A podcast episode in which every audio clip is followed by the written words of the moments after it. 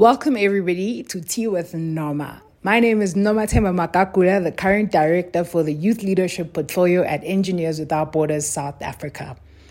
Our big goal is to catalyze the development of resilient, resourceful, and results-driven young engineers with a very big social consciousness. In this series of conversations, we talk to trailblazers from across Africa who are very passionate about transforming the communities they come from. Please do join us. Unfortunately, in this episode, I experienced network issues due to load shedding in South Africa. Please do be patient with us.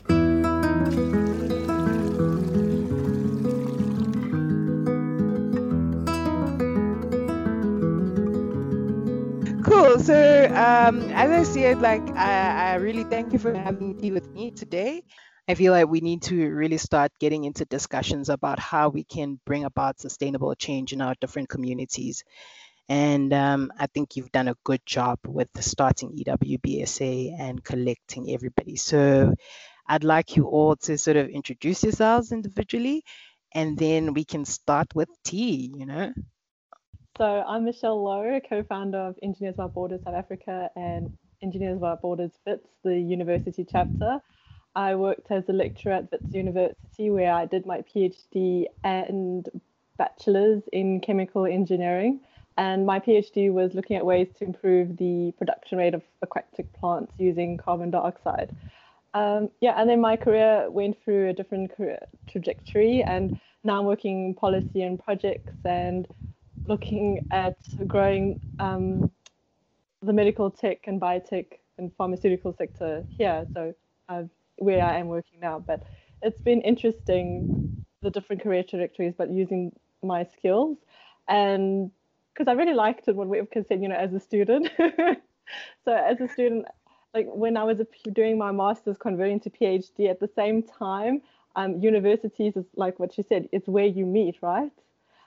People. So I went on a girl end workshop in July when they have their thing, and when they have their fellowship, I think the Girl-Eng Fellowship or Women's Fellowship. Yeah. There we go, got it.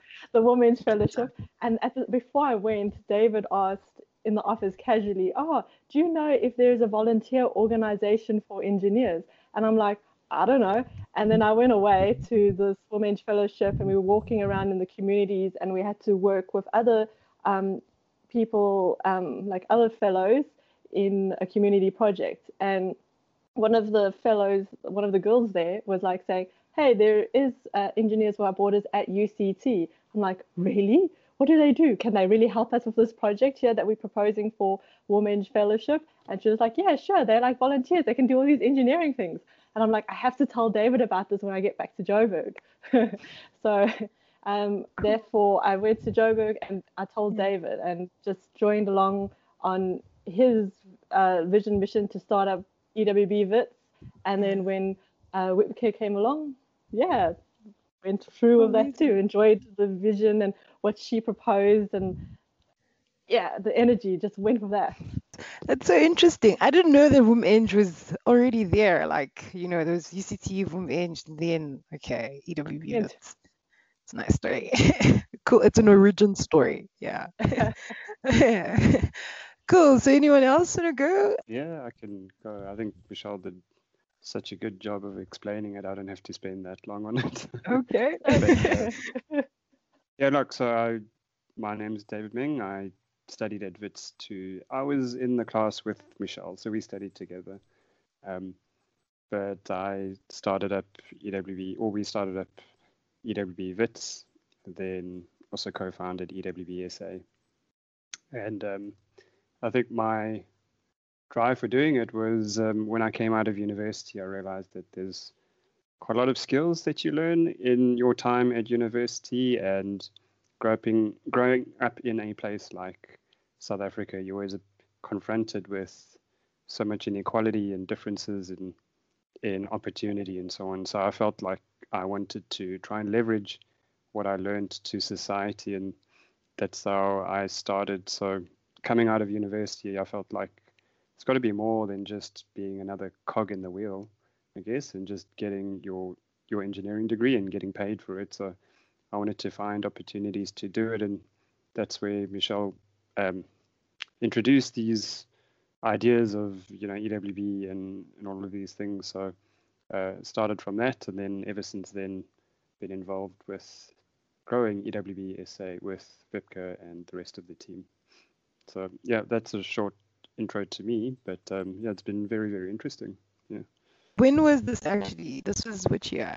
Just for some context. About 2010. 2010. Yeah. Hey, it's 10 years. Yeah. Yes. Wow. Wow. Okay, I only joined. So I guess I only started with EWB like 2013. So it's 3 years in. All right. So you should go ahead, Whoops. So my name is Wiebke Toussaint. I did my bachelor's and my master's at UCT. And my bachelor's was in mechanical engineering and my master's in computer science. And right now I'm doing a PhD in still computer science, artificial intelligence. But my real fascination is, or what I'm interested in, is machine learning and the Internet of Things, and basically how we bring the data and digital world realm to our physical infrastructure. So I think of it as the evolution of traditional engineering rather than as something completely different. And yeah, so the way I got exposed to, involved with EWB, was that in my third year of university, I went to do VAC work, as we do, and I thought, oh no, I'm not ready for this working world yet. It's not as exciting as I thought it would be. And so I made the executive decision to take my four-year degree to 5 years, so that I could really like leverage the opportunity to meet people on campus. I think universities are, they're such a fantastic opportunity to meet other people that will be driving South Africa, kind of like your contemporaries. And especially like you're not only meeting engineers, you're meeting a diversity of people. You can meet lawyers, you can meet doctors, you meet people in arts, you meet people in accounting. So you're really exposed to different people. And after university, it sometimes becomes a bit difficult to kind of get that same degree of insights and access to people. So I wanted to optimize that and get involved in various social impact initiatives. A person that I knew, a colleague, had set up EWB at UCT. But they were quite an informal collection of students at that point in time. And they needed to formalize as a committee. And so I got involved effectively setting up the first formal committee of EWB UCT. And then after university, after my bachelor's, I moved to Joburg, as we do, to start off as a graduate consulting engineer. And same days, I found myself a bit frustrated because I had a particular view of what working as an engineer might be like. And I found reality didn't quite match that. So I had dreams and desires of changing South Africa for the better. And I found day-to-day work was just day-to-day work. And in that sense, then realizing that the engineering sector might not, or realizing that I can't change the corporate world that fast, and realizing that I'm, or at that point in time, I wasn't considering working in government, which I now think everybody should. But EWB became kind of then an alternative option to say, hey, we can create an organization to live out those things that we don't find in the workplace. And so Engineers Without Borders became this avenue and this opportunity to bring together like-minded engineers that wanted to change South Africa for the better. And I think that's what always got me really excited about it. And yeah, the reason why I get out of morning in the bed is for the connections with like-minded people that want to create and shape the world. No, that's amazing. That's really amazing. So if I were to summarize, it's David and Michelle were able to found or start the EWB Wits chapter, and then basically forming the first formal chapter for EWB UCT. And then at some point you guys met, and then you started EWB SA. Well done on meeting, you know. Well done on doing that. I don't remember how we ended up meeting, but maybe it was a natural thing. Maybe I was looking out. Actually, no, because David and Michelle had emailed me at some point when I was running EWB UCT, but that slipped through the cracks. And I think it was only when I moved to Joburg, I was like, hey, wait a moment. Yeah, I think that's true. Like when I joined EWB, the first thing I was told is that I'm going to have a story, like when I leave, like a story about like how I met that person and then that person, that person. Literally, I have that exact story. So definitely a place you make friends, right? So I wanted to ask the first question, and maybe you've already alluded to some of this, but I wanted to ask, what is it that you actually wanted to change with your engineering skills in the world? I mean, what's the need that you guys were trying to fill other than creating a community? What was it that was inspiring the desire to have a platform to do something? Yeah, I guess so. What wakes us up in the morning? Let's see. I guess, yeah, we're all altruistic in nature. Yes. It's like, I guess it's trying to, what that means is trying to use the resources and what we know and like our skills to help others while trying to also find a balance of life. So integrating that into like our work and our life and all that. So I guess when David asked about EWB, and then I felt like his motivation, and then I saw something big in it, you know, so that's what kind of woke me up, like, oh wait, like engineers can volunteer. And then, but more from like, not from the corporate perspective, like what to do after university, but from a student perspective, like, I wish I had this as an undergrad. So yeah, I guess when Wiebke came along, it was what woke us up is to connect people. So therefore, like connecting the chapters so that we could function as a unit or a voice. And then also to encourage that collaboration between people, and therefore like encourage the collaboration between the chapters so they could learn from one another. And how to do things, and then and what they could learn on doing. So it's all about a learning process and a collaborative process as well. And as you said, like Noma, like a story, like you'll meet someone or network with someone. Yeah, but that wasn't like the outcome. The outcome was like, how can we help others and like use our skills and connect people. Okay. Yeah, I just thought EWB was going to be like Doctors Without Borders, and so I was like, I'm in. Because it was already, yeah, it was that simple because you guys had already started it, you know. Anyway, yeah. You raised a good point there around Doctors Without Borders, because I think it speaks to a bigger thing that we do differently from other sort of similar organizations. But I think initially, you do get hooked in because you think, oh, it's like Doctors Without Borders, but actually just replace the doctor with engineers, and you got into like some sort of like relief type of situation where you're trying to just come in and save the world. Yeah. But you don't really realize that it's not like that in reality, and often that can be more damaging. So I think for me, we all start from this place of being like what Michelle said, altruistic. I always felt like I wanted to make a difference, not necessarily, like change the world or be Superman and like revolutionize everything. But I just felt like I wanted to do something. So I still think that if I were to have studied in an alternate universe, like finance or medicine or law or something, I might have done a similar thing, but it was actually engineering that I studied and what I was passionate about. And I always felt like, well, if I've got these skills, then how do I leverage them to actually do something more than just like get paid? So I think for me, it was really about like just trying to understand where I fit in society and how I can do my bit. But I think that's where a lot of people start, especially within EWB, and that's how you get hooked by it. And then like through this journey, you realize how complex and tricky it can be. Even though we started in that spot, I think we all learned through this journey how we can make it better and how we can make it more sustainable and more impactful and effective. And I think that talks to why we are different to like a Doctors Without Borders, which is very much based on relief work.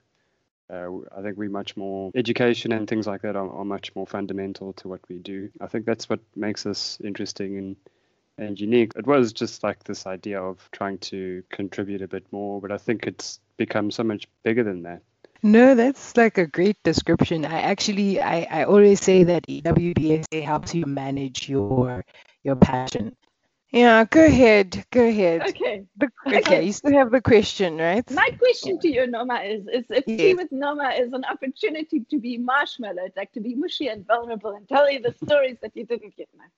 Yes. Okay. I want all the juice and all the marshmallow and all the softness. Marshmallow. Now we're brying. Hey, the fire has gone. Now we're really getting to those stories. Yeah, think of it as we had a fire and you know, it's the time to have that chat now. So that's what we're doing. Yeah. Okay, and back to the question that you asked us is like what motivated the creation of EWB, right? I'm still on the right track. Yes. So what I was going to start with is look at me, look at my face. I'm white. So to me there was always a question of saying, I feel white in South Africa. So you feel like you're privileged. You feel like you've got access. I felt like I had opportunity, and so there was a very particular event that happened when I started working, where one of my colleagues took me to her village, and she wanted to build a library. And we ended up creating a book drive at our company, and ended up collecting about 50,000 rand to build that library. And so one weekend I went home with her, and she introduced me to her world there, Julia.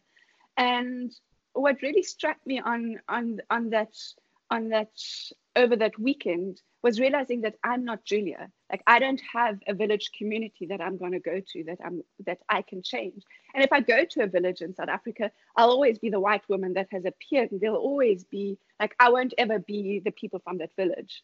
And so I felt I was faced with two situations. I was faced with a situation where I could say, okay, this is not my problem, I'm stepping out of this. Or I could say, okay, but like, who is my community then, and where can I create change? And so to me, in the end, it came back to saying, like, I can say that engineers are my community. And if I say that engineers are my community, it doesn't matter whether I'm black or white or anything else in between. And so that kind of was the one side. And on the other side, I truly believe, and I still believe, that engineers bring development. Without engineers, a country cannot develop. And let's say now, as we think a lot about tech, we think a lot about internet, etc. Without electricity, without water, these things don't exist. Without road infrastructure and transport, we cannot live a modern life. And so it's really the services that engineers bring to modern life that creates development, because it creates opportunities for people to do what they want to do. And so it was bringing those two things together. And so to me, then who was my community? My community, my personal community became, like, let's call it my village, became Engineers Without Borders, because I didn't have another village. And so in that sense, it's I still believe that today is that without engineers, a country is toast, because it means you're not going to have electricity, you're not going to have water, you're not going to have roads.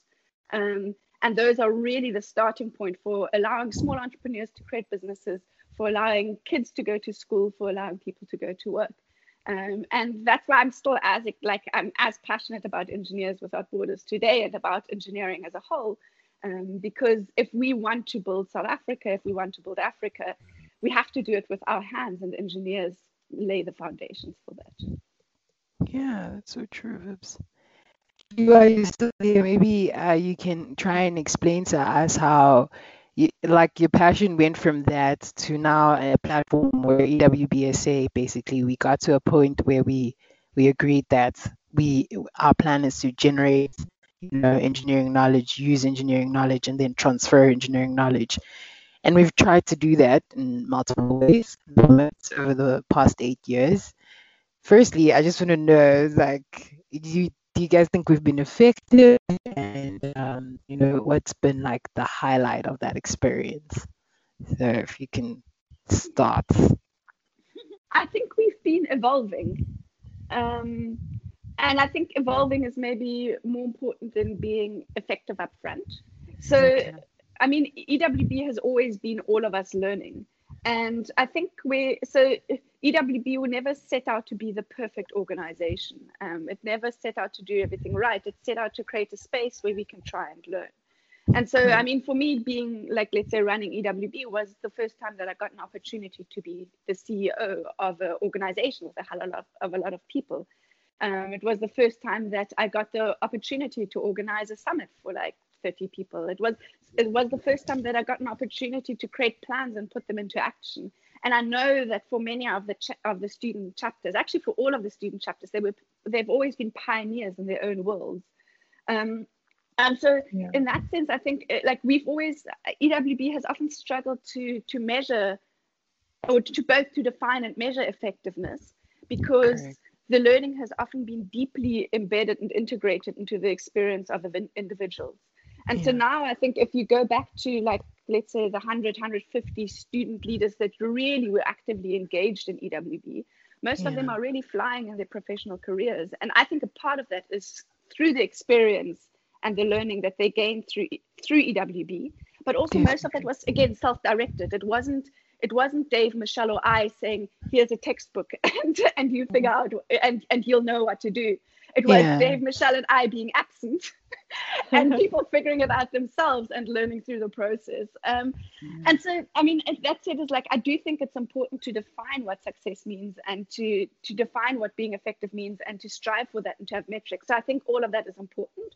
But I'm also yeah. saying is at like 22, I didn't know better, or we didn't know better. And so it was mm-hmm. always a process of trial and error. And I think that process of trial and error is okay, and we should be careful of throwing it out of the, like throwing baby out with the bath water, throwing out the experience learned through trial and error, just yeah. because we want to work according to a template. Yeah. So like yeah, so I think where we've been the least effective is in sharing what we've done. Yes. And I think that's exactly what you're doing right now. So the nice thing is to know is there's a generation that comes afterwards that might be yeah. more effective at some aspects than what you were. Yeah, the transferring also, like, you know, the transferring of the knowledge and the experiences. Exactly. Yeah. yeah. We're still around, so we've done something right. And like, so as much as yeah.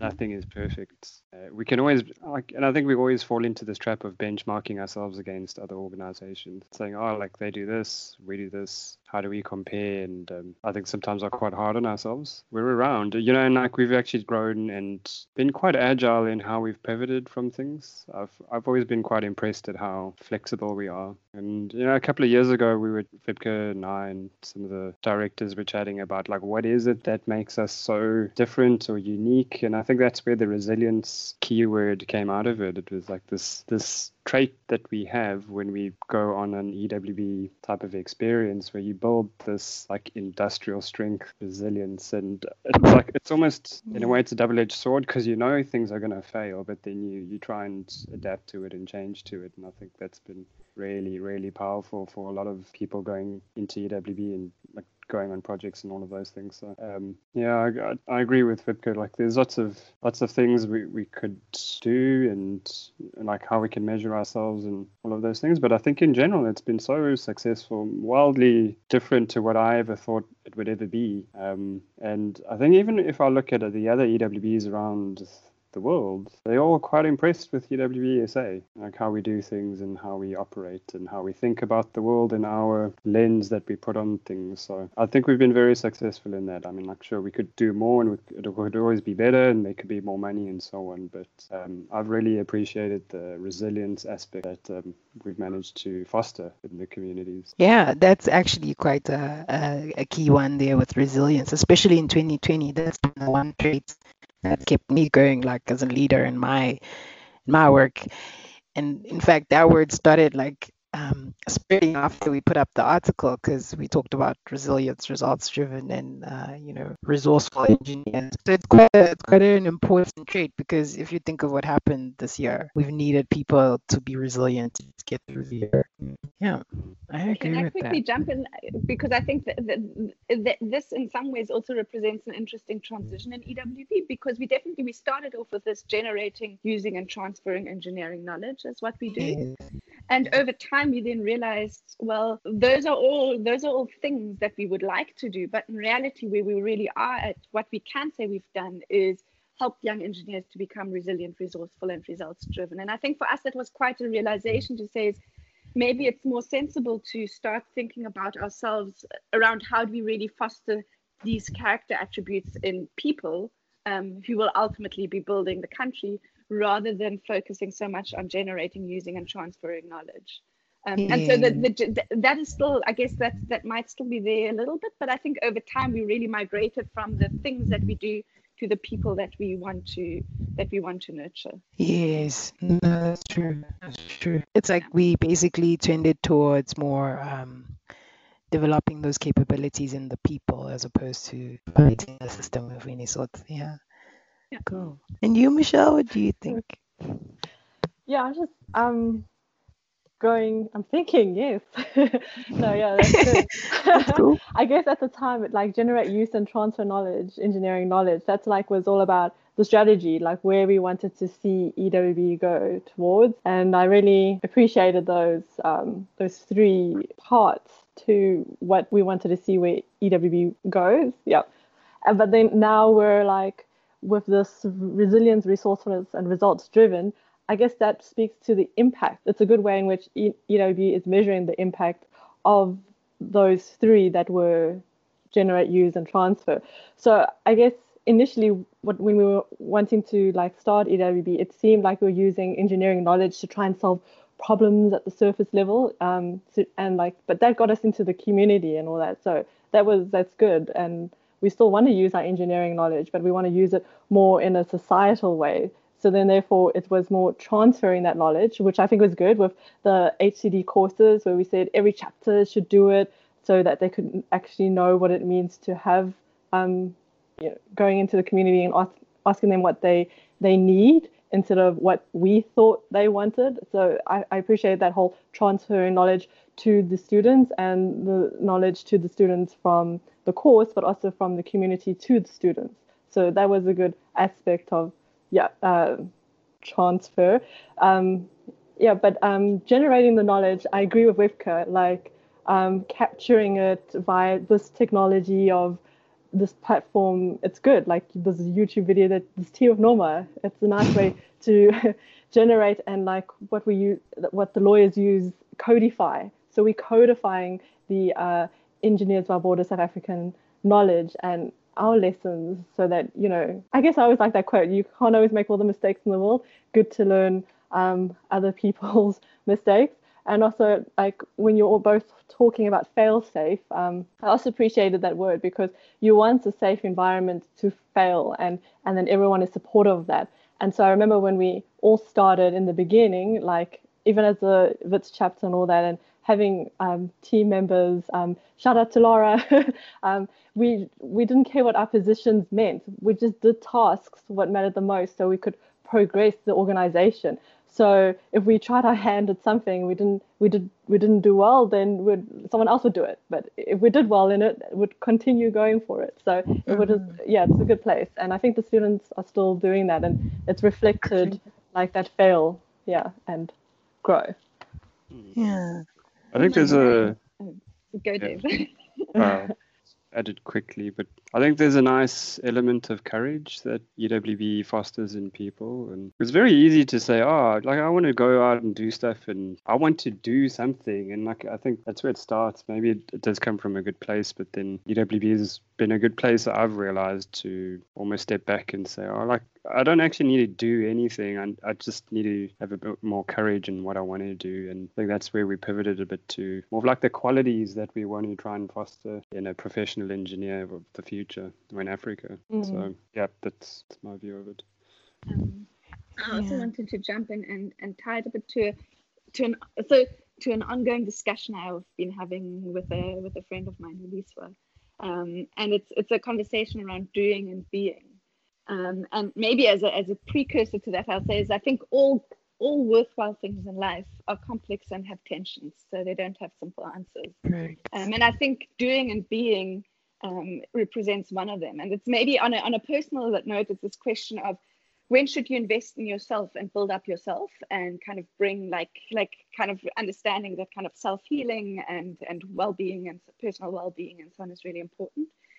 And when do you go out and act in the world, and which takes strain, which creates friction, which often actually in some ways I won't say it destroys, but it takes you out of your Zen space. And kind of can you go out and act and do when you can't be, when you don't feel healed and full yourself. But on the other hand, also quite often through doing, you become. And so there's this cycle between doing and being and this tension that exists. And increasingly, I think it's not a linear thing. It's not that you first are and then you do. It's not that you first do and then you become. It's a constant cycle, and there's constant tension. And I think in EWB almost that tension is resembled between projects and people. And so saying, like, do we focus on doing projects or do we focus on building people? And if we only do one or only the other, can the organization exist? And I think we've gone through stages. So we started off doing projects, which was also this generating, using, transfer, and then we moved on to like focusing on people. But then eventually you have to say again, if the people don't go out and do projects, then is there a point? On the other hand, if you go do projects, but you don't build the people, is there a point? And so I think this doing and being, this self and the world, this projects and people is something where there's a constant tension. And I think it's important to view it as an ongoing cycle rather than as an absolute. And I think it's especially important not to consider, if we speak again about effectiveness, I think it's important to also realize where in that circle you are. And that, for example, if you've been building and investing in people, that you then don't consider yourself a failure because you haven't been doing projects. Or on the other side, if you've been doing projects, you don't consider yourself a failure because you haven't been looking after people. But more that you can say is, okay, what's the balance like? And do we need to shift that? I like that, Wiebke, because I, like, you know, with you, what's it? Oh, cos, tan, and sine. And then you have the cos graph going up and down. You know, it's cos life, you know, we just balancing between that. When I think about it, yeah, that's true. I forgot I'm with engineers, you know. Typical. No, mathematics. I mean, everyone. Someone would do cos. Hey. Cos. Okay, cool. We're not going for a tan. Cool. Okay, so I think maybe the next question I have is like, what were because you're describing it now, but what were the challenges of having to initiate a whole volunteer organization while juggling like full-on budding careers? Like, I mean, I feel at that point in time, I'll just do a very quick one and then we can have it like more dynamic conversation. I didn't really consider, like, there were challenges, but I felt the challenges weren't necessarily related that much to work-life balance kind of things, because I guess for one, there was less social media, so you wasted less of your time trying to write tweets and other messages, and you were much more proactive. And you wasted less time trying to look good in the digital world, but sorry.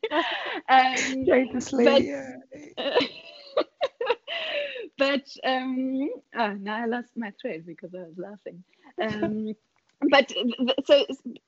think there's a part where when you new to work, it's like I didn't have children of my own. I think at that point relationships were kind of like I still had some time. So there were a lot of things that consume my time now that weren't an issue then. So I think quite often it felt normal to work on weekends. It felt normal to work an extra 3 hours on EWB in the evenings after finishing normal work. I think like doing 10, 11-hour work days and spending weekends doing EWB didn't feel like extravagant, which now I guess it would feel more strenuous doing it now, I guess. I agree. Oh wow, thank you for the honesty, you know. Okay, cool. It gets complex after a while. Like the first 3 years after university, I feel like you have enough time. Exactly. After that, it gets very tricky. Like it does. Yeah, and I think it becomes about figuring out how to delegate better, and it's realizing this is like, I think that's why passing on opportunity and leadership and really building the next generation is so important, because eventually you will run out of steam. And if you're not going to run out of steam, eventually you die. Like that's life. Yeah. And so if you don't train the people that are coming after you to do what you are doing, then like there's no sustainability. Yeah, that's true. And that's so true, because mentorship and sort of transferring knowledge is such a big component of EWB. And it becomes so informal, like how you get mentors. Like it becomes very informal because it's people that you work with on a day-to-day basis, and you're actually learning skills all along, until you solidify it. So yes, because there were two aspects to it. There was the chapter and then there was the organization. They were all happening at the same time because we were doing our master's/PhD. So as a student, you had time. But then when we did the organization, it was working more full-time lecturing and then doing EWB. So I agree with Wiebke. Like we had the weekends, we had after hours. You have all that energy. Also, you have all that energy, right. You know, just use all your energy now, blow, like, I mean, those first few years after uni, just capitalize on that energy, you know, you see something, go for it, you have that motivation, go, you know, join someone who has the vision and you want to help them, just collaborate and work with that energy. So like, I had a lot of energy. To push things through, but also working with other energetic people, like, you know, we didn't do it all by ourselves, like with the chapter. I know Laura De Santos was there as well, so it was working and pulling on other people that would help us through doing these other tasks that we couldn't do, and where you could pull it in. And I guess it's, if you also have a supportive work environment, that helps. Because background as a lecturer, you evaluated on 4 things: on lecturing, teaching, research, admin work that you have to perform at your university. But then there's a small proportion of like working in contribution to society. So lecturing at a university in South Africa, they allow you to have time to contribute to volunteering. So we could use that time as well when we're not lecturing to just do something during the office hours. Cool. Yeah. Good times. I remember there was an office for EWB at the CHMT building upstairs there. I don't know how well that went, but we used to have boxes and everything upstairs. So. Oh yeah, you guys used to store all of the posters and t-shirts and everything. Yeah, we had. The Wits chapter, they managed at Richard Ward 5. They managed to get a little office there in that building. It was good. Yeah. Yeah, UCT and STEMG, I tried for years getting an office from them. Now so jealous. Hopefully somebody sees this in Jeanette's offices. I know. They're like, yeah, why not? Cool. And you, Dave, was your story similar to Michelle's? How did you find it? I think I was a bit more highly strung. So, you were also working? Yes. On the floor. I mean, you were at Witbank for a time. Oh, I was like a commissioning engineer for a bit and working long hours. So, I think you all realize that when you find something that's interesting, you get the energy for it. So I think just like Wiebke and Michelle, like we found the energy through EWB, so it never really felt like work. It felt more like fun, interesting stuff all the time. And when you're with other people, it just amplifies this energy and this interest. So if anything, it's quite re-energizing sometimes. And I guess that's what the leadership retreats and all of those things ended up doing, is like you're just around people and it makes you feel good, and that's why you're driven to do it. So I guess from the work perspective, it wasn't bad at all. And I'm still trying to figure out if that was just youth or some other things going on. But like the work effort was, there was a lot of work to do all the time. Always, got to organize this event, got to make this poster, got to speak to these people and create all of these plans.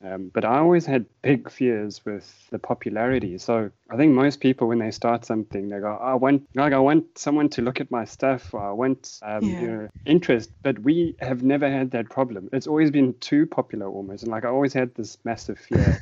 What do you do with it? How do you actually leverage that interest in in a productive and constructive way. So if you go to and do a talk, everyone is always so interested. Like, everyone wants to help. They all want to sign up mostly. And then they all just think it's like plain sailing. And from my side, I always felt like, what do I actually do with these people? So it felt sometimes like we were like building the train tracks as we were riding on it. And like, you sort of just have to do what you can with what you have. And I think I was, maybe it was just like a highly strung point in my life. But like, I always felt like, I don't want to mess up this opportunity of, you know, so many people wanting to help. How do you do that in a nice way? Like, you could just say, oh, we're going to go and do something, like helicopter in a solution somewhere and then leave. But you know, that's not the right thing to do. So like, what do you do then when 50 people want to do that? And is it still the same organization that people think that they are contributing to if you tell them something different? So it starts to question, you know, what are you creating? And is this actually what people want? And I think often we've hooked people in with pictures of people like getting dirty in some kind of like engineering situation. Yeah. And then they realize, oh, no, it's actually about myself. I'm learning about resilience. And it's like, I'm not actually going to save anyone. Yeah. The person that I'm saving is me. Yeah. And some people don't, like, they don't want that. They want to actually just go out and get dirty. And I think I've always had this tension between those two interests. And I think starting up initially also, like, because you don't have the history or like the previous runs on the board, it's difficult to actually say if what you're doing is right. Like, for me, it was just constant fear of things just not working out because people just might not be interested in it after the first meeting or something. I mean, I think that's always been an interesting journey of EWB, is that we've had this massive popularity signing up because everybody wanted to do projects, but everybody wanted the projects to be organized for them. And I think after signing up, people realized, oh, nothing is going to move unless I do it. Mm-hmm. I was just saying, it begins with me. Yeah. Yes. Exactly. It begins with me. And that's always been a very, I guess, strict stance that EWB used to have. And I mean, I think I always liked that stance because it's still my perspective. It's like, if you want to develop, you develop. If other people develop for you, they develop for themselves, and you may or may not benefit. And so from that perspective, I'm still a very firm believer that it begins with you. If you don't do it, nothing will happen. But it does come at the cost also. And I think, Noma, you often in the past, I often got the sense you were quite passionate about that. It sometimes comes at the cost of doing projects. Because in order to do projects, no matter who does them, where in the world, projects are difficult to do, whether they're small or whether they're large. And they require effort, they require planning, they require consolidation. And I think that's where we're kind of like, like on the one hand, if you want individuals to really drive and learn and pioneer, it sometimes comes like with this very high failure rate. But I think it's finding the balance here again between those two of saying, when, like, how do we support people in their learning journey, but also manage to do projects at the end of the day to kind of have impact on communities. But I sometimes also think we had, like, the vision we had, like, we think that, I think sustainable might be sustainable to do one or two good projects a year with a relatively large organization. I think we often wanted to do 50 or 100. But on the other hand, also then I felt really humbled because some EWB chapters did really amazing projects that were very, very local and didn't require much money, but had an impact. And I remember, like, to me, one of the most humbling ones was EWB UKZN when they started off. They did a food drive to collect food for engineering students that didn't have enough to eat because that didn't have enough to eat and it was exam time. And I remember in the beginning, I just saw it from the outside and I was like, oh, why are they collecting food? And then I heard the story from Pilani and I felt so humbled. I was like, wow. Yeah. And like that is a project too. So I sometimes be a bit judgmental about like, or we think we want to do like the big, the shiny, the sexy. And it's really about doing deeply local, deeply contextual things. Yeah, that's very true. That's very true. I want to add one more thing on the effort because I'm just realizing we didn't touch on that. And that is that organizing leadership summits is one of the most stressful things you can do in your life. And I know that. So I'm going to have to put it out there to do justice to all the people who've ever organized a leadership summit and to all the people who haven't organized one but enjoyed one. So without a doubt, like those, like that was like being iron going, like organizing a leadership is like being iron going through the fire, you're beaten. And you come out stronger on the other side, you learn a lot through it, but it's not easy. Yeah, and Michelle did a lot of them. Noma, you've had your share. Yeah, hey, that's and it changes, yeah. It evolves. The leadership summit is not the same as it was the year before. You have to build on it because you have people who are so passionate about EWB, they are still in EWB and they have seen what happened last year. So how do you change it for the next year and make it more a better learning experience for them, but still having the essence of what you need to cover? Yeah, that is so interesting. In this year's summit, I literally thought the same thing. There was maybe 4 repeats and then everybody was new. And literally anyway, let's not get into that. What I mean is it does change every year. It genuinely does change every year. But Noma, if you need a, call me up. We can chat. Okay, cool. I'll call you. I don't know how it will be with the pandemic, but it's I always thought it was find the venue and everything falls into place. Yes, that's very true. Yeah. That's very true. And if you don't have a venue, your insecurities are very high. High. Yeah. Yeah. That's true. By the way, so can I add on to the retreat? First, I'm not a camper. I don't like the bush. But I appreciate it. I so afterwards, not appreciate, I don't know what the word is. I wanted the retreat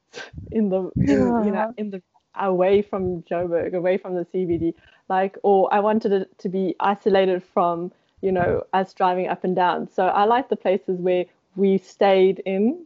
Places where we could stay and not drive up and down, I liked. As long as there were no bugs, I was just cool. There's an issue, but otherwise, I definitely missed the fires as well. Yeah, I missed the fire chat. I missed the fireside chat, the stars, the benches, the peacefulness of the environment. Yeah, that was good. Go ahead. I was going to say there's a I think what the summit's always brought out to or highlighted to me is the importance of having diverse teams with diverse interests.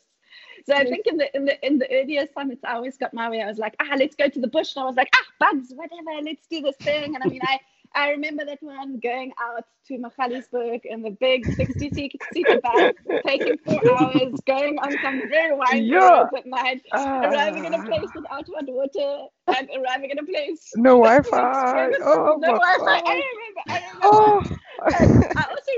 I still think that bred resilience. I remember how everybody got up in the morning at 7:00 on the Saturday, and people were present. But maybe that was also just my illusion. But then as the summits progressed, later, Michelle was stop. When I was no. So if the summits had gone my way, there wouldn't have been any sweets. There wouldn't have been any popcorn. We would have all been on a vegetarian diet. And Michelle eventually was no, that's not going to happen. So for some of the later summits, you can thank Michelle for the goodie bags and so on. And I think there's a niceness in having people with different perspectives. I think people would have not hated, but no, we really appreciated the upgrade. We appreciated the upgrades. The changes were well received, by all of us. I know by the last 3 summits, we had hotels and everything was looking a lot nice. And the students were a lot more comfortable. But, I got to a place where I felt oh, wow. If we were to take them back to the bush, they would never forgive me. They would just feel no. But so this question of comfort is an interesting one, because I think that's it's one of our challenges in South Africa is everybody wants to be comfortable, and what if life isn't comfortable? And I mean, I don't have to tell you when life is uncomfortable because you've got your own experience of it, but. Somewhere it's life itself is quite often not comfortable. And if we always only do comfort, it means we never go back to do the changes that need to be done. So sometimes we also have to get out of our comfort zone. And I think that's an aspect where I sometimes think is getting out of what feels comfortable and realizing that you can actually do it. It's the same as running a marathon. You're you're going to be in pain. But then you realize, man, my body could do that. So, I don't know. I'm being no, just the hotel. But there are these tents where you can camp and be comfortable. Glamping. So yes, glamping. So consider that, because I do think I liked. you know, if you could rotate between, you know, you breathe in and you breathe out. So every alternate year for the repeats. So we're going on this. We should be talking about this on another place. You could go urban and, you know, you could go bush. So I'm just to have a blend of both. Breathe in and out. Here we go. Yes, it's quite a nice part. I want us to try next time when the COVID is over. So maybe if you can share with us what direction your career path has taken, and if it's still closely linked to the passions that you had, you know, at the beginning when you wanted to. I wonder if how you would answer that question too, hey Noma. Yeah, so I would say definitely, like I've grown up in a situation where empowering communities was very important. So EWB was a very generic move for me when I got to university. But I wasn't conscious of what I was doing. I was just doing EWB work because I felt like I needed to do that. And, you know, and then I just started, like, unconsciously carrying on with it. But now that I've, like, had time for myself to think post-university, I'm realizing how closely linked it is to what I actually want to do with the world, the greater world. So in terms of my career path itself, I'm still, I work in the rest of Africa, and it's quite a community-orientated environment. Like each different type of tribe is a different community, and for you to penetrate them and be able to do business with them, you actually have to do a lot of human-centered design and a lot of individualization of solutions. So for me, it's quite, like it's quite well aligned. I don't know. What do you? Maybe you guys can tell me about your experiences. But I'm finding it more and more aligned, even going into the future. I mean, there was a summit where I used to talk about my flowers, you know, and I was telling the students about, you know, gardening and whatnot. And then I saw this year, a lot of the students, their projects around agriculture, and a lot of them have partnered with, like, other organizations that are already doing, which is just so much bigger than what I could have. I was just talking about my garden. And then so now they've given me such big ideas. I'm like, yes, definitely. Yeah, they do their some of their human-centered design, their design courses around gardening and, like, getting pump systems. And it's quite amazing because in the previous summit, we were talking about the water, the food, and energy nexus, which are some of Africa's challenges. So I'm really excited about where EWB is going and how well aligned I've managed, you know, to have it, especially with my actual work.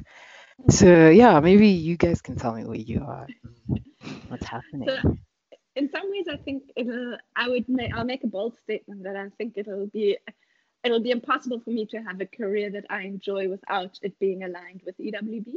I think in reality, the way that alignment kind of manifests itself changes over time.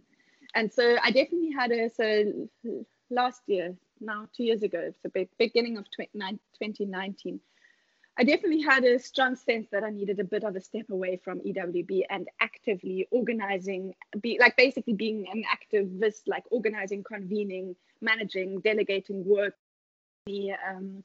finding people, motivating them.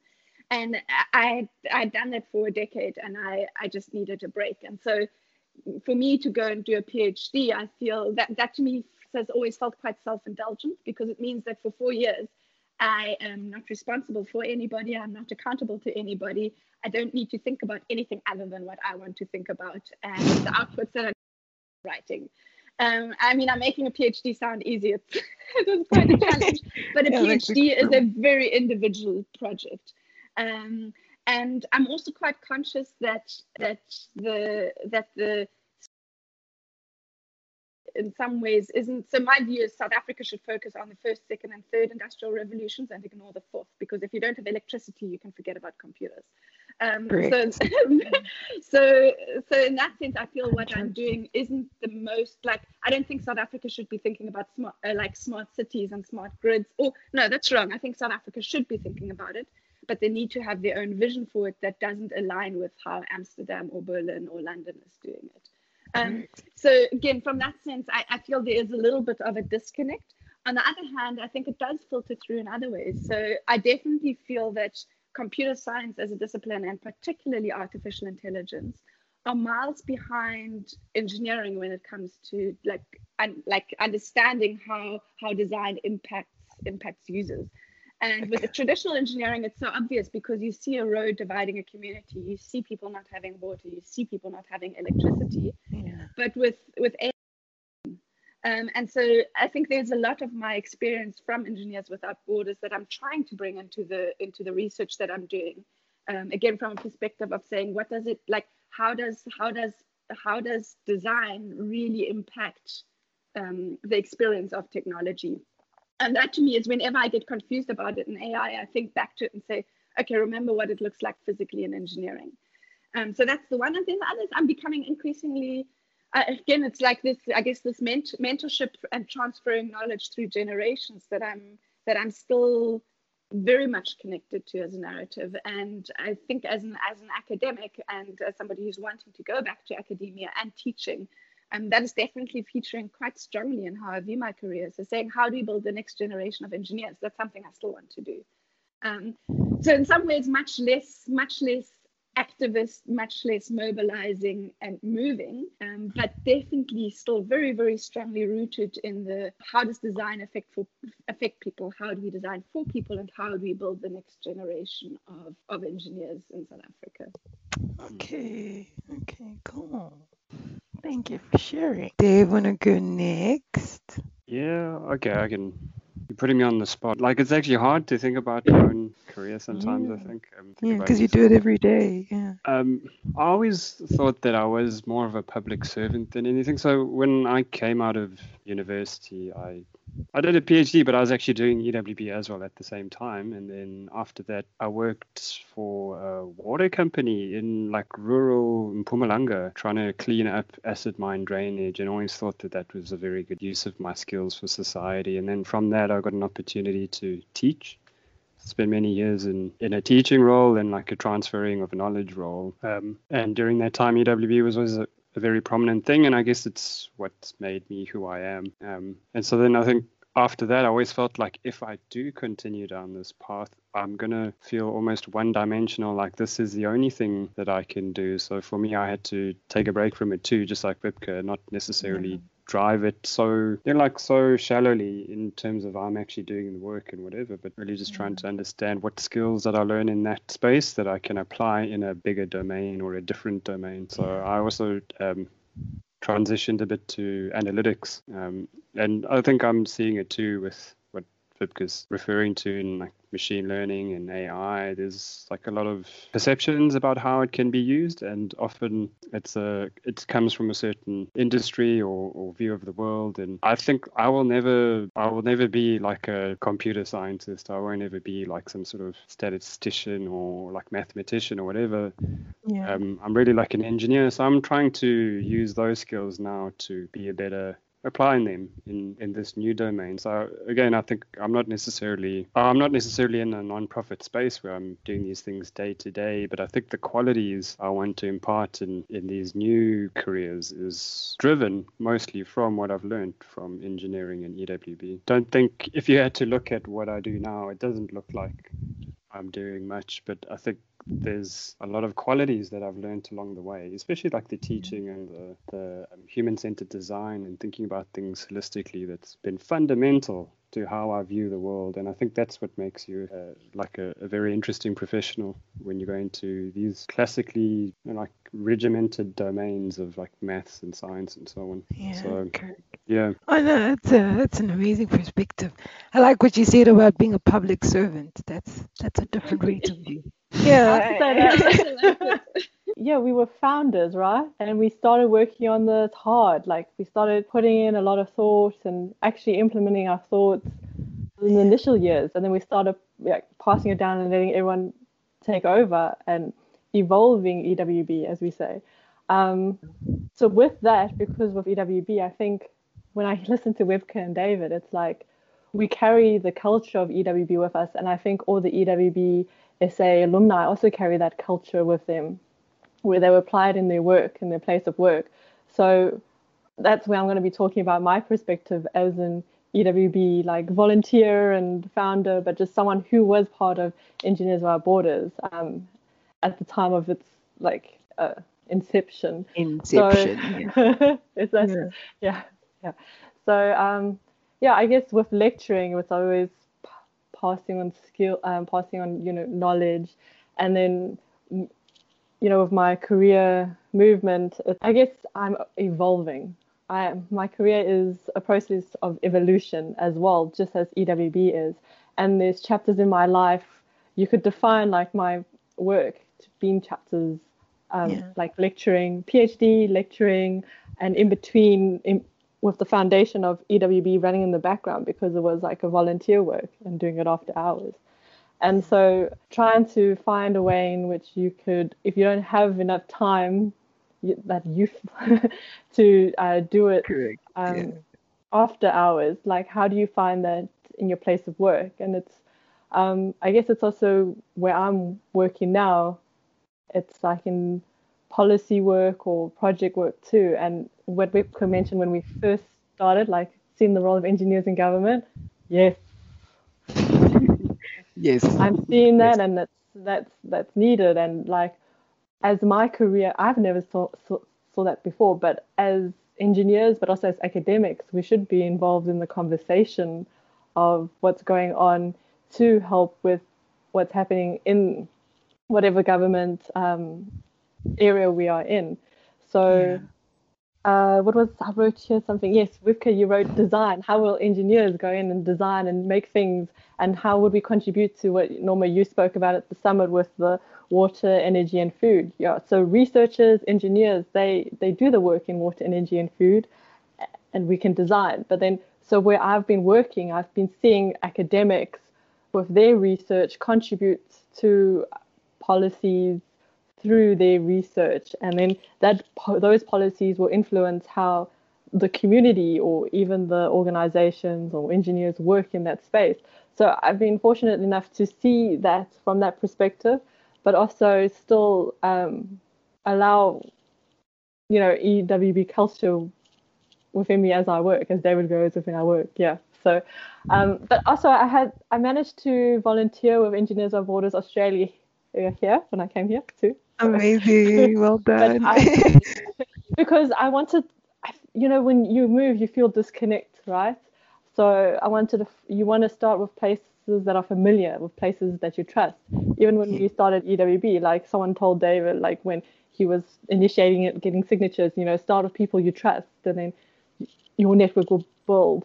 So like I started with Engineers Without Borders Australia here because we heard about them when, Engineers Without Borders South Africa is connected to EWBI, and there is these international conferences, but then we at least knew someone at Engineers here, EWB Australia. It's such a long, sorry, you're going to cut that word out. But yeah, so it was good to find a space where you could connect, and there I was like understanding, just volunteering there in that space, and to see the kind of energy you need. And this is just from a perspective of like, they're doing different things from EWB South Africa. Here it was just organizing events for members, giving them information sessions.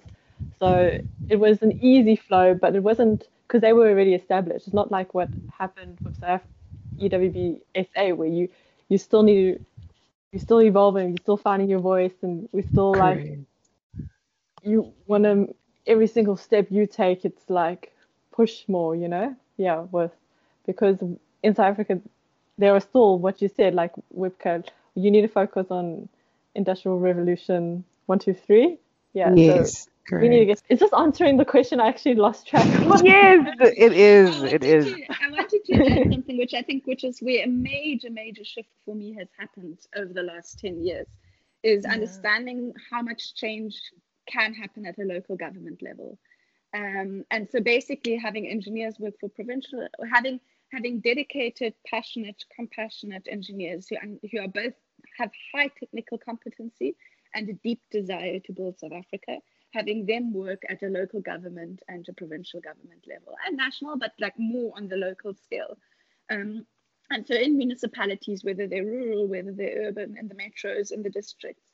And I think that's something where, like, oh, I'll blame our education system, like across the universities, for that, because I was never exposed to the possibility of working for local government at university. So I thought the only option that I really thought about was working for corporate. And it neglects that engineers are drivers of local government. And I think local government has been very poor at promoting themselves as a good employer. Correct.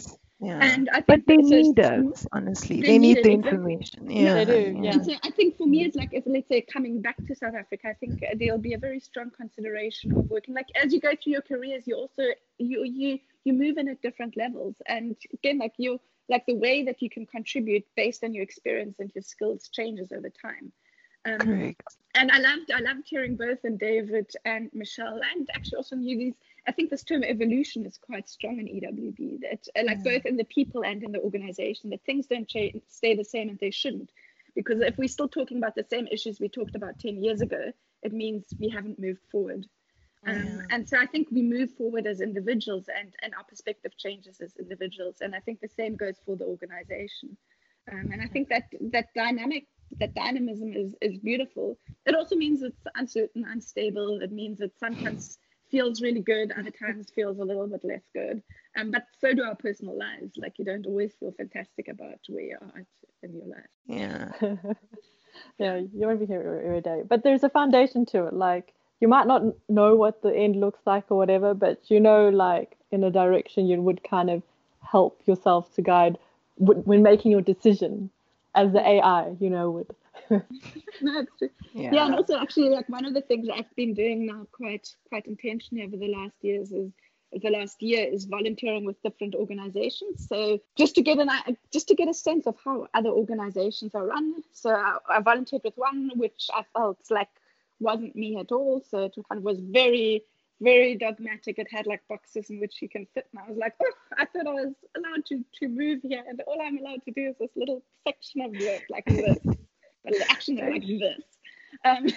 So there was one, and then I found another organization, Mozilla, which I really, really enjoy. And I think there's a lot that can be learned from spending some time out of, so let's say for me, leaving EWB, spending time with Mozilla, understanding how an organization that spent 25 years building an open community runs itself, and being like, oh, they do some things that are so cool. I wish I would have known about that when we were organizing summits or when we were setting up EWB. And I think there's value in going and trying different things, and also then bringing it back to home, bring it back to where you come from. True. That's true. I always say that you learn a new app every time you enter an EWB call or something. Yeah, the other day I learned a new one. I learned Mural. I was like, oh, okay, cool. Mural, brainstorming one. Yeah. I was thinking, Wiebke, you would like that one, wouldn't you? Yeah. Okay, cool. Happiness. We have one last question, and I think you guys have already answered this question, but I would like to get your final word on it. It's basically, what role do African engineers have to play in the sustainable development of the continent going forward? I think Vips has already said her piece just now. Yeah. When you were answering, I was like, I want to say another piece. Okay, please feel free. Yeah. Go ahead. Who's going to start? All right. Yeah, I'll go. So I'm reading your question. What role do African engineers have to play in the sustainable development of the continent? Okay. Yeah, going forward. Yeah, of Africa. Yeah. Yeah, so we need to be more active, right? So I guess sustainable development, it's from the ground to the government and then back. So it's this whole circle. There are a lot of players in this circle, this Venn diagram, and engineers who are experts in their field and who are interacting with their colleagues and the community should contribute to policies being developed from government.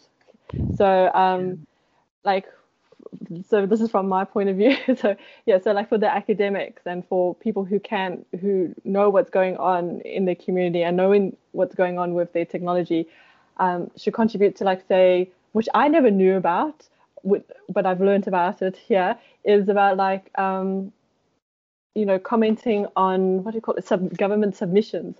So when Parliament issues out submissions and they ask for comment, and it's something Correct. Like there's a new one that's out that I saw, it's on waste streams, you know, us engineers can comment on that. What do you think are they talking about there, you know? So it's good for engineers to contribute to government submissions so that the government can see knowledge from the thought leadership that's coming from the engineers and go and consider that when generating their policies. So even though they're not in government, some engineers or academics, they can still contribute by submitting their thoughts to these formal processes that are in place within the the lawmaking process. So that would be good. That's one part. Yeah. I think Wiebke and David could add more to that. Amazing. I can go. And Wiebke can finish off. Yeah. Look, so I mean, I think it's so fundamentally important that African engineers play their role in developing Africa. I mean, and I think EWB has, I've always found it very inspiring to see how it's so important to have local context-driven solutions that aren't just like something that you get off the internet or something, but it's things that you really understand and you can really appreciate. I've always felt like if a comet were to hit the Earth, you'd really need like farmers, doctors, and engineers. I mean, like that. Those are to me the three fundamental disciplines of society, modern society. You can have lawyers and other things too, and I'm not discrediting their professions or anything. And I suppose I am doing this because I am an engineer too. But fundamentally to society, you need to eat, you need to be healthy, and then you need to have infrastructure to do things before you can do anything else. And so engineering is so fundamentally important to that. And I think Africa is in many ways like a final frontier with in terms of opportunity and development and potential. And so it's so important, I think, that African engineers take the reins of developing Africa more than anyone else. And it echoes what Wiebke said, you know, engineers should be going into places of influence and, you know, where you actually have a buy-in at the decision-making table. It's not just about being the nerd that does all the mathy stuff and builds the thing. It's about having the brain and the context and the vision to influence society and to be in a position where you can do that. So that engineers are in society, but it's also important that engineers are in decision-making positions to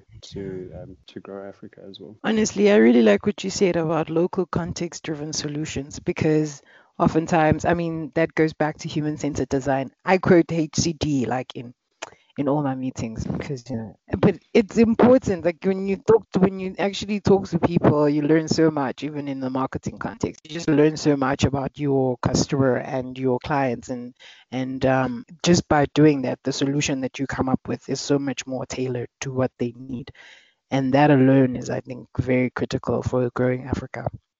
Yeah. Yeah. I mean, like if you think about it, would you like that's the only way? You'd obviously want to know who you're developing something for, and I guess it's easy to say that, but to truly appreciate it is another thing. You know, like so people always say, "Oh, customers," you know, like the customers first, and then so people know, but do they really? Yeah, you know. Yeah, and you'll be surprised if you just dig a little deeper what you learn. So yeah, absolutely. No, I also want to say that a comet did hit the Earth in a way this year. So we had a lot of doctors were active. A lot of engineers still needed to keep the power running. And just like you said,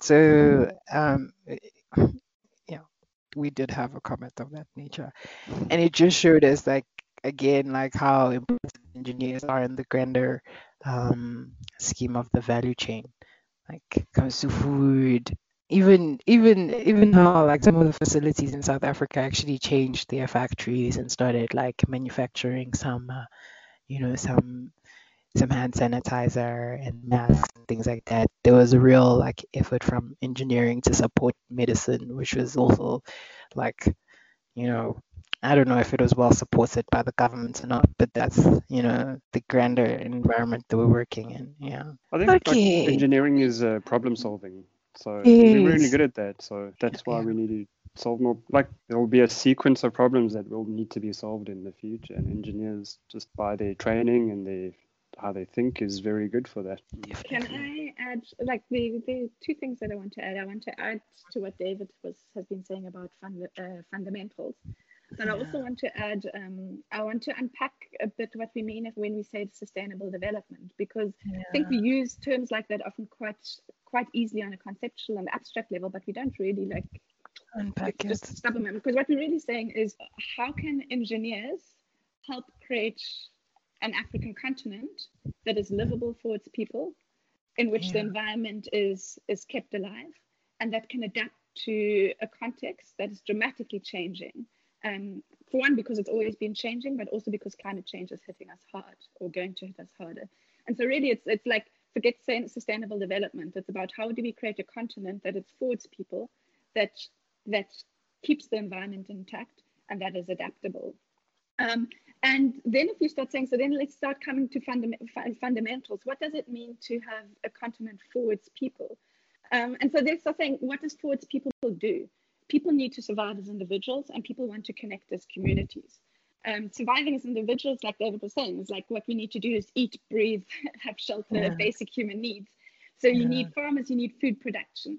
But in food production, like you end up producing a surplus, and you end up having a degree of specialization. So we need to have, and this comes to community, we start having trade. So we need to start saying is, how do we do food production? How do we enable trade? Trade requires infrastructure, because you need to start moving goods. Also, trade and food production require electricity, because you need cold storage, because you do cooking, etc. And so we really have to start, like, I think it helps moving away from abstract concepts like sustainable development, and start saying concretely, what does it mean? So food, water and power. Food, water, power, transport, but actually saying, like, I prefer even looking at it from a human perspective, saying is, we need to nourish ourselves, we want to communicate with each other, we want to trade. And that's basically it. It's like the world can be reduced to like some very few things. It's like access to resources, fighting over resources, trading resources, and so then saying, why do we need African engineers? So kind of where we stuck at the moment is that African engineers are lacking from so many spaces. So we sucked into corporates, and we sucked into or lured into wanting to create sexy high-tech businesses, when ultimately what we really need is we need engineers in government or local government, because that is the space in which you create government has the function of creating an environment in which other actors can meet their functions, and so engineers in government roles mean that they create the foundation on which everything else is built. And then we need engineers grabbing opportunities, and opportunities, like, I think we often get innovation and R&D wrong. We think we need to create these like crazy things that have never been done before, but entrepreneurship lies where the obstacles. Engineers in Africa need to go to remove the obstacles that people, like ordinary people, face on a day-to-day basis. And obstacles are things like spending a long time to get energy, spending a long time to get water, spending a long time to move. I can give you an example, Vibs. I was visiting like my granddad's village last 3 weeks ago, and basically they only get water on Thursdays, and they have a communal tap. Maybe let's say 6 houses will have one communal tap, and the water comes on Thursday. But then they have like a JoJo tank, and they have a lot of rain. So it's like they usually use rainwater for all the activities, but none of them have flushing toilets. None of them have like, you know, anything that's like plumbing related into their houses, simply because they don't have a pump that can move the water from, you know, the JoJo tank to flush. That's what I realized. I realize that because I'm an engineer, but people, like, they're just living in that situation, and they feel like, oh, no, maybe the pump is too expensive for one house, or they haven't thought about it, or what. There's a lot of like constraints that they worry about, even just the contamination of the pipes and stuff. So I get what you're saying. Like, if we were in those communities hanging around, because we are flushing everything in Joburg, like everything looks so good. But when you go out there, there's like very minimal things that you can do to tweak like their current way of life and just enhance it if they want it to be enhanced. And obstacles, opportunity. So yeah, I think that's what we need to be much more directed towards, because it's it's the structures. Like, we need African engineers to do it, because unless you live in a place and you're connected to it, you are not really invested in its future. Yeah. And you don't understand the challenges, maybe, as well as if you have like been there, literally, like if you've had the exposure. Thank you so much for coming to Tea with Noma. Thank you for all of your very candid responses. We will be launching it next year, so I'm going to edit it up and then send you the final version of it. Yes. Thanks for organizing it, Noma. Yeah. Thank you. It was so nice catching up with you guys. Oh, you are everywhere and not here. I miss you. You brought us together to three continents. Hey. It's a big deal. Yeah, cool. And I think that's okay. I want to add to that, because it's something that I've become also increasingly passionate about. South Africa's got a big diaspora across the world, and I think we don't always tap so much into that. I think quite often we've got this reactive attitude of being like, oh, somebody has left, so I'm not happy about them leaving. Make me feel bad about being here. It makes me feel like I shouldn't be here or something. And that's rubbish. I think we need to tap much more into, there's so much goodwill for South Africa everywhere in the world. And I think we need to tap into that and say, hey, there are all these people that want to help, that want to contribute again. So I think it's really great that we managed to dial in from three continents. Me too. I didn't. Because we are without borders, remember, guys. No borders. Cool. No, thank you for the conversation. I really enjoyed just how candid we were able to have the chat, and I've been taking notes. Like, I learned so much because I'm such a student. Cool. Thank you. Thank you. Have a good work. Good work. Thank you.